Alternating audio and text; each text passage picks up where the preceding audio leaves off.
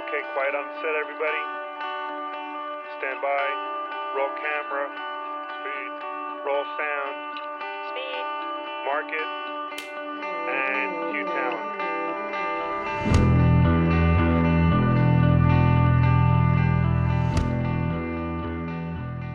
Hello and welcome to This Week in Production. On the show this week, we are live in two control rooms. Myself in New York, Mr. Tom Chartrand in Anchorage. Welcome, Tom. Greetings from the lakefront here. The beautiful Millennium Lakefront. We've been talking about the Iditarod for several episodes of the podcast. It's been on, you know, many, many conversations about the Iditarod on the podcast. But this podcast in particular, we are live on the air. I mean, you're live, your control room is live on the air. My control room is uh, down for the night. We've worked it out that we have two operators this year, yourself and me, Mhm. instead of me just being up for 24 hours on call, which has been a nice change of pace. And I'm home, which is also new and different. Very Um, different, right? very different. But there were a whole bunch of issues to be able to try and attempt this project partially remote, partially um, the way we've done it. And I thought in this episode of This Week in Production, we'd sort of peel back the curtain a little bit more than uh, we have in the past, a little more technical, a little more granular with the the details. right. I mean, we're right on it. We are broadcasting two cameras live at the moment uh, from the trail, and uh, things are happening, and it's all working really well. Right. So, in the middle of this podcast, you may have to jump off and actually direct a little live hit with some Mhm. talent. And we don't know when it's going to happen. We'll try to get through the podcast. But if we don't, we're prepared to sort of listen in on you, evaluate Okay. you, we'll uh, score you on your performance. and then at the end of the week, if you have enough points, you'll get paid. Well, that sounds like every other job I work.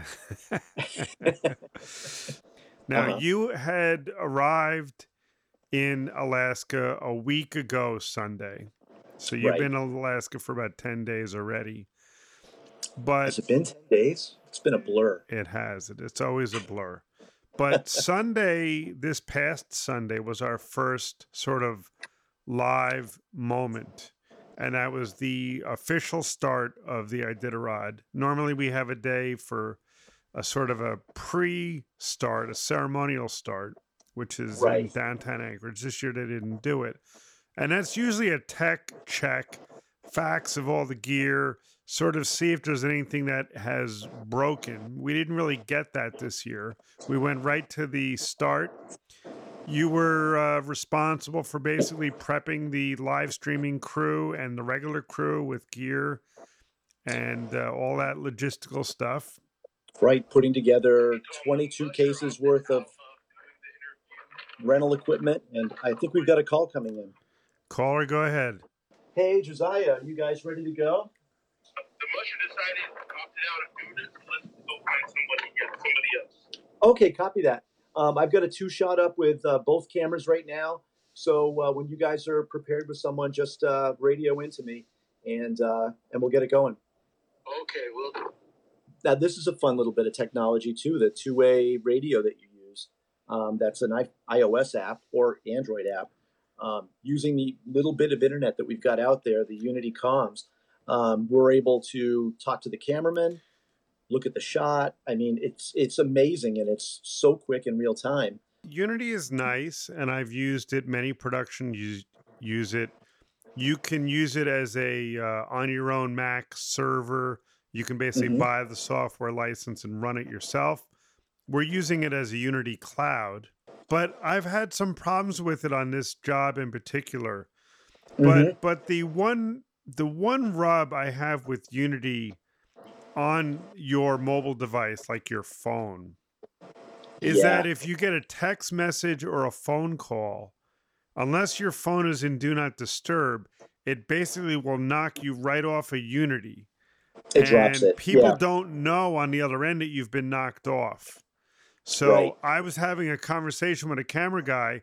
I thought he was here hearing my direction, and uh, he got bumped off. I didn't know it. He didn't know it. And all of a sudden, he's moving the camera, and I'm like, "No, stop, stop!" Like you know, I'm yelling. Back with the So, um, so I was having this whole uh, conversation, and then the camera started moving, and I was like getting upset, and then I realized he couldn't hear me, and it's it's the one rub I have with Unity on the phone, and I, and I don't know if you put it in Do Not Disturb if it fixes that, but it should have a way to sort of lock out everything else.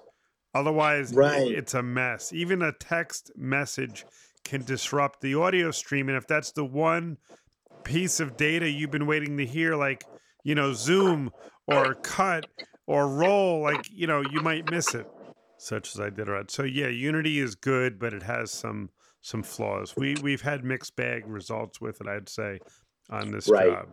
And it might be something because I'm in New York and you're in Alaska and maybe the latency, you know, for me is too much for them to communicate. But we've had some choppiness in the audio and some things that are just hard to, you know, And that's the problem out. out in the field. You're going back and forth between, you know, uh, wireless audio systems and an internal microphone, and it's, you know, zero degrees and windy, and people are exhausted. There's there's it's a, there's a lot of variables that have Yeah. to play into effect, and we're using these Intinor field encoders, and we have a dashboard called the uh, ISS Intinor. Josiah, something is up with the video feed. Um, it keeps disconnecting. So Tom is able to look at the dashboard, see what the encoder is doing. He can tell if it's losing network connectivity or if it's losing video connectivity or or if we're getting latency errors. He can see that the network might not be fast enough to do the stream. So he's looking at the dashboard from Intinor, and he's looking at his uh, Mimo Live NDI output from the Intinor, and he's trying to talk to the camera guy and see what's happening if they're having problems with the satellite, if they're having problems with the wiring. I've got you guys now, but it's the background is really blown out. Good afternoon, insiders. Liz Rains here in McGrath with Musher Matt Hall. Let's go back if we can while we while we have a moment. Let's Yep. go back to Sunday and the the restart, which was being Mhm. The broadcast was being produced by the local broadcast station, the partner of Iditarod KTUU. Mhm. and they had a truck and they had uh, cameras and camera ops and they were satellite feeding their signal back to the station and we were ha- we had a well the first sort of mishap was when i sent my cube 155 encoder fedex to the station two weeks ahead of time Right. and we had a big ice and snow event in the middle of the country. And for about 10 days, the cube sat in Memphis in an unknown state, whether it would get there or not, uh, to Alaska. And it finally did arrive. And then upon arrival, they hooked it up, and that was going to be the stream, the RTMP feed from the station to us for the live broadcast. right. And unfortunately, the Cube 155, which is probably, I bought that probably in the uh, in the early 2000s. So that's old technology. It's pretty old tech. It still works and it still has value, uh, except mine might have some, you know, overheating issues. So we we put it in the station and it froze up after a couple of hours, and I made the decision to pull one of my other Teradek encoders out of our uh, finish kit and send it to the station as a uh, replacement. It's a VidiU Go, which is an Right. SDI and HDMI uh, box. It's HEVC and it's H264. And we're using it in a H264 configuration because the HEVC requires you to stream back to the Teradek cloud, which I didn't want to do. I wanted to basically come right into the Intinor with it. So we're using just a straight H264 encoder. So the VidiU Go went into the station, worked fine. But you were on site uh, at Deshka Right. Landing where the start and the finish take place this year. And as we're getting ready for the uh, broadcast in the morning before, it started about one o'clock local time. And, and we were planning to do some live hits with Right. the talent. And you were coordinating that on the ground, and I was receiving and trying to broadcast. And I was getting this weird, it was sort of a two or three second, you know, normalcy, and then it would be a freeze, and then like a sort of a speed up, and then it would play in real time for like two or three seconds. And this was a live stream, and it, it Right. looked it looked like it was an encoder issue. And I was on the phone or on email with Intinor. They were very, very responsive about uh, support. And I said, look, great. I'm like, we're having trouble. And I don't know why. Like, we have bandwidth and this and that. I'm not sure what the problem is. And we went through some troubleshooting steps. And one of which was to take the signal directly from the uh, the media server, what they call the router, Right. and see if it looked proper at the router. And then you could basically eliminate the router from the network and see if there was a network issue. And it turned out, to much to my demise, that there was a, a network issue with NDI. Now I'm using the router. There's I didn't option the router with uh, SDI outputs. You right. can you can spend money and option it with SDI outputs and all this stuff. I'm all network based, so I was like, let's just do NDI, which is included. So Mhm. I take four NDI outputs out of the uh, Intinor router over my network into Mimo Live. That's how I distribute the the signal processing. So we looked at the feeds coming in over SRT right from the router, and they look beautiful. And I, what I was getting in Mimo was terrible, not usable. Right. So we quickly determined that my switch was the culprit. I'm going to flash back two weeks ago where I decided to replace my Ubiquiti Edge Router 4 in my office to try to eliminate a, a replicate set of routers. I had an ER4 and Uh-huh. I had an ER8. And the ER8 belonged in a in a fly pack and it let me basically generate a network for all my PTZs and all my uh, Dante and all that sort of stuff.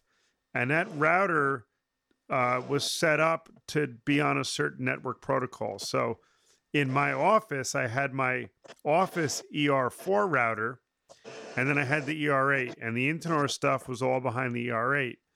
And anytime I wanted to do port forwarding, I had to do it on two routers it was messy and it wasn't really the plan. It was just the way it was. I had the fly packs, I had the routers, so I just kind of hooked it up. And I decided two weeks before the I did a Iditarod, I'm going to clean that up. I'm going to put in this new Ubiquiti Dream Machine, which is a uh, more fancy router and switch Right. and I'm going to eliminate the whole ER8 and and basically simplify the process. Only have to have one router and one set of port forwardings. Well, on Sunday, when I realized that the uh, consultant that I hired remotely from Canada, he's a famous YouTuber, and I'll leave it at that. He reset my switch, which was a Ubiquiti 24 port PoE switch. He reset it because we had to adopt it into the new controller. And I remember when I set that switch up, I had to go into some command line programming to turn on things like um, IGMP snooping and uh, multicast. And if you don't know what those are, I don't either. But you need to have them working to make NDI work.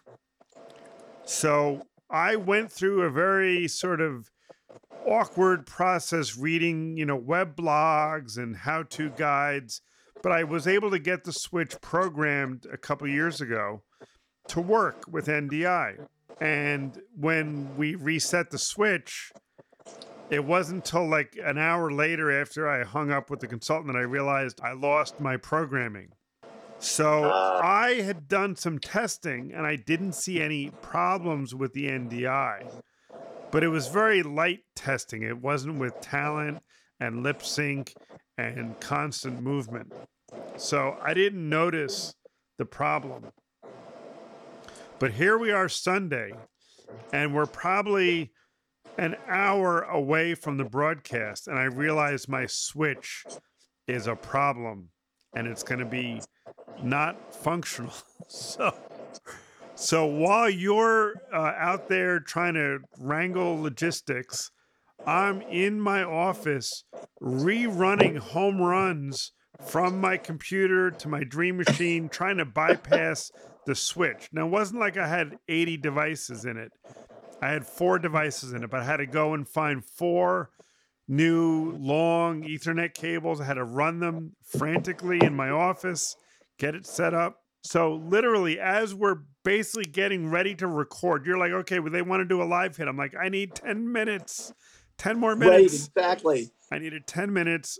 Anyway, I got the NDI problem resolved, which was like, you know, years off my life. But it's just it's just typical in a live streaming environment. There's so many variables. You know, we get the broadcast done and all went fine and smooth and and you went back to the hotel where you're headquartered for a week or two. And then we had another set of network issues Oh my goodness, that was in order to make this job more uh, manageable, Tom and I decided that we were going to have two control rooms. I have two of these Intinor routers, and one router can basically send the signals at the same time it's coming into my system to Tom's router, and Tom can have them in his system at the same time with very minimal latency. So we had tested the routers, they were set up to work and they work on certain ports and certain protocols. And we get to the hotel. Tom gets to the hotel, and we know that we need to have certain ports opened. And we work with the telecom sponsor, which is another wrinkle politically. You know, they tell us, okay, it's uh, it's good, it's working. So so we we got the firewall programming done by the telecom and we tested we were pushing signals and it seemed like okay great we're all set so you go to Deshka, you bring the gear so we can test the connectivity out at, at the start and Right. then you come back and now we're in the race mode the race has started and you know we're trying to get your control room set so you can take over the the night shift and i'm running the morning shift and all of a sudden we've got no Nothing. feeds coming into your system right. it's like midnight in the East Coast. And, And, I've, and you've been up for almost 24 hours. I've already been more. up for almost 24 hours and it's just, you know, nothing is working. So I've basically had to run the show, run the streams from here while we're trying to figure out frantically why you're not getting the the feeds that we had already seen and set up. and we're Right. going back and forth with the telcom and they're telling us the ports are open but we're testing and the ports don't appear to be open and again there's only one way to tell right because i had all the problems on my end with the network and the firewall so i Right. wasn't 100% certain that something on my side didn't change so we were able to take one of the encoders in the field and we redirected it directly into your router, bypassing my system entirely. And the error messages that were ba- that I was basically getting from the encoder were ports are blocked, you know, destination unavailable. So that that was like part of the uh, Encyclopedia Brown. Do you remember him? Yes. we were playing Encyclopedia Brown, and if you don't get that reference, you're too young. But we were doing detective work, and we we had to prove that the routes were not accessible from the outside to Tom's router. And we basically did, but the telecom Right. didn't want to admit that they weren't having a problem. And again, I can't say enough about this Intinor company. Intinor support. Yeah. I, I I'm on the phone with Intinor and I'm like, we're having these problems. And they're like, listen, it's not a it's not a problem because you bought the right hardware. The hardware that you bought supports multiple protocols. So instead of trying to send TCP to Tom with the with the video data, we'll send SRT to Tom, which is not look it doesn't look like an inbound stream. It it actually appears as an outbound stream and most you know corporate lands or whatever don't block outbound traffic.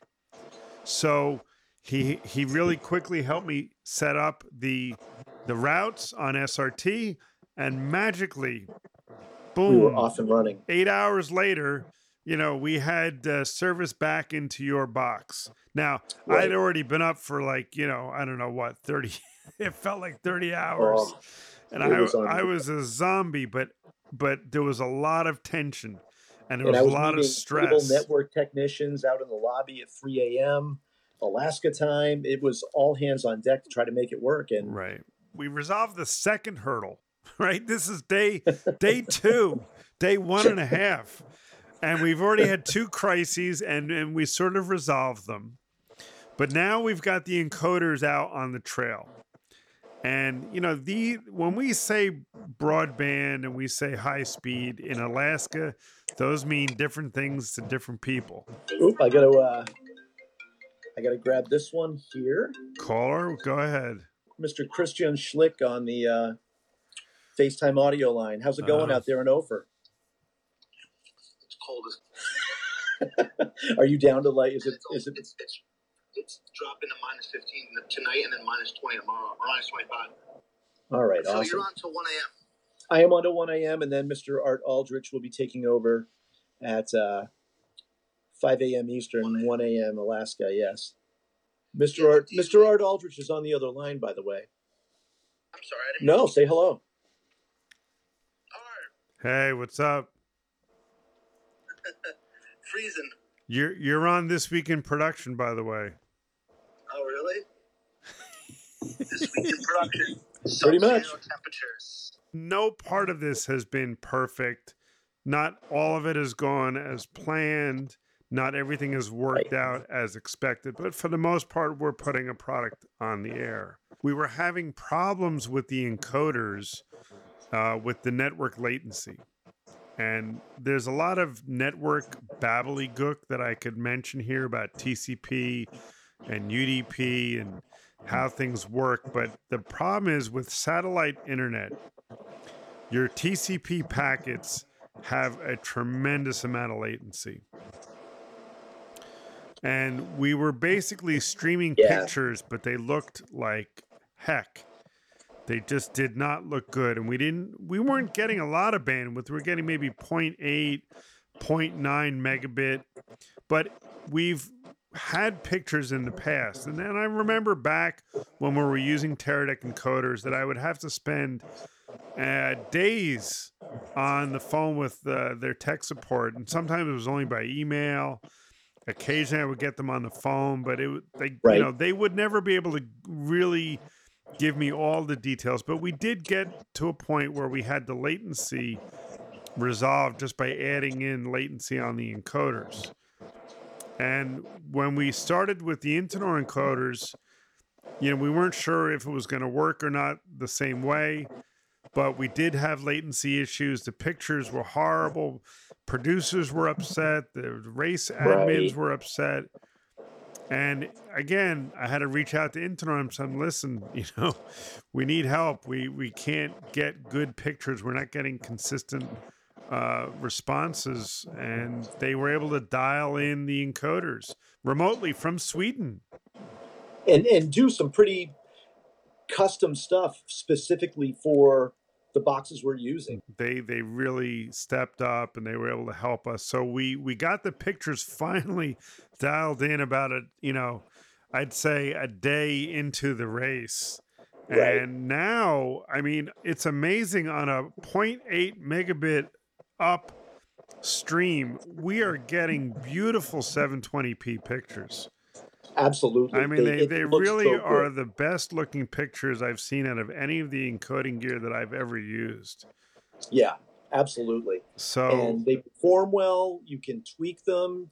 Uh, if something's wrong, I can reset it from right here. I can re- restart the modem and not have anybody else worry about how to wire it or get into it. All they all they have to do is plug an Ethernet in, and we're basically controlling it, which is amazing. Right, right. It's a very sophisticated system, and it's it's honestly, it's not really as costly as a LiveU, but it works way more flexible for me than uh, than a LiveU setup. But but anyway, so we're we're about halfway through the race at this point. We've sort of hit our stride in terms of uh, live streaming. We're doing a lot of Mimo uh, trial and error, I would say. You know, the Mimo Live for me is is a in one way a big step forward. It has multiple mix minuses. It has multiple ISO recordings.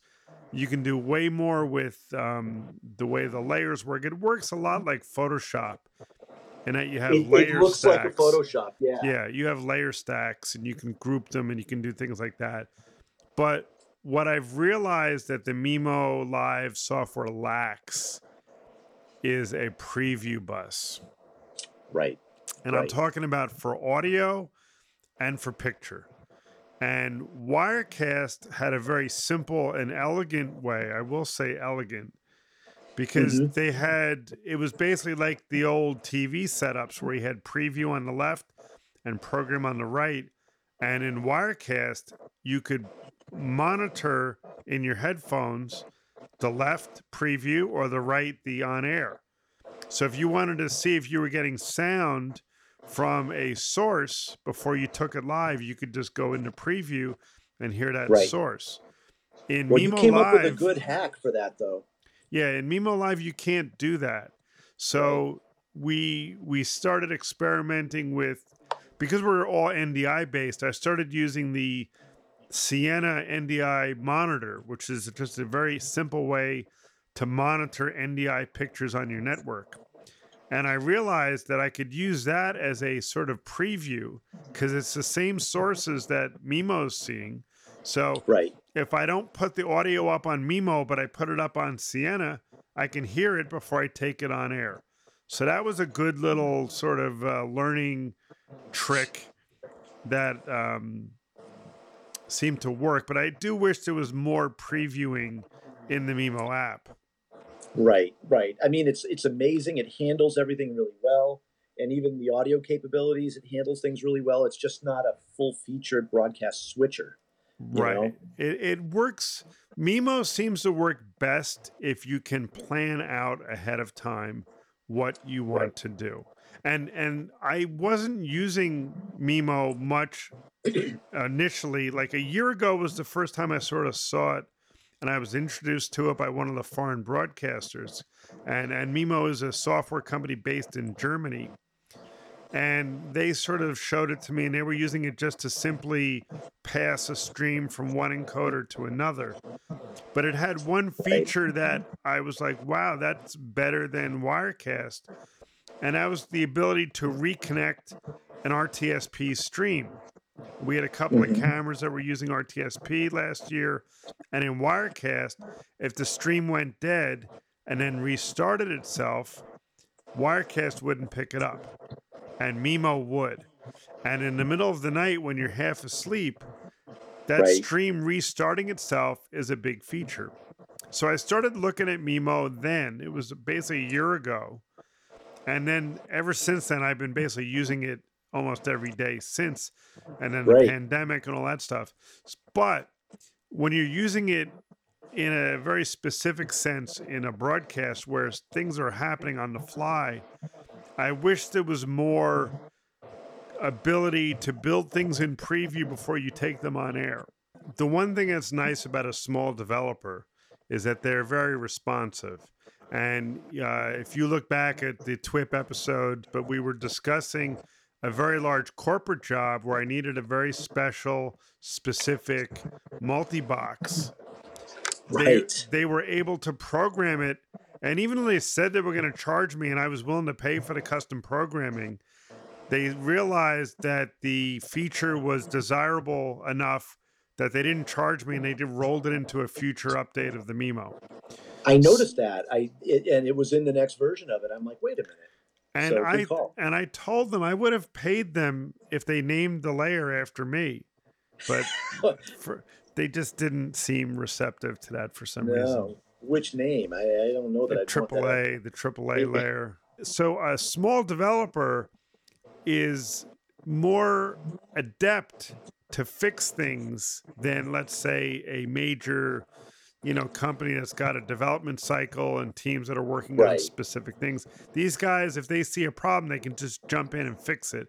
And many times they fix things within a matter of hours and issue a, new point release that fixes that bug so i do like that i'm not saying It's that important, yeah. i'm not saying i would maybe want to have that experience with all my software but it seems to work with this particular company. So, hats Right. off to uh, to Mimo.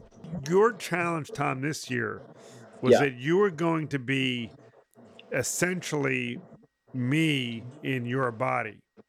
You were going to be the face of the live streaming team. I wasn't going to be there, and there was a Right. fair amount of responsibility put on you to to handle the things that I would normally handle.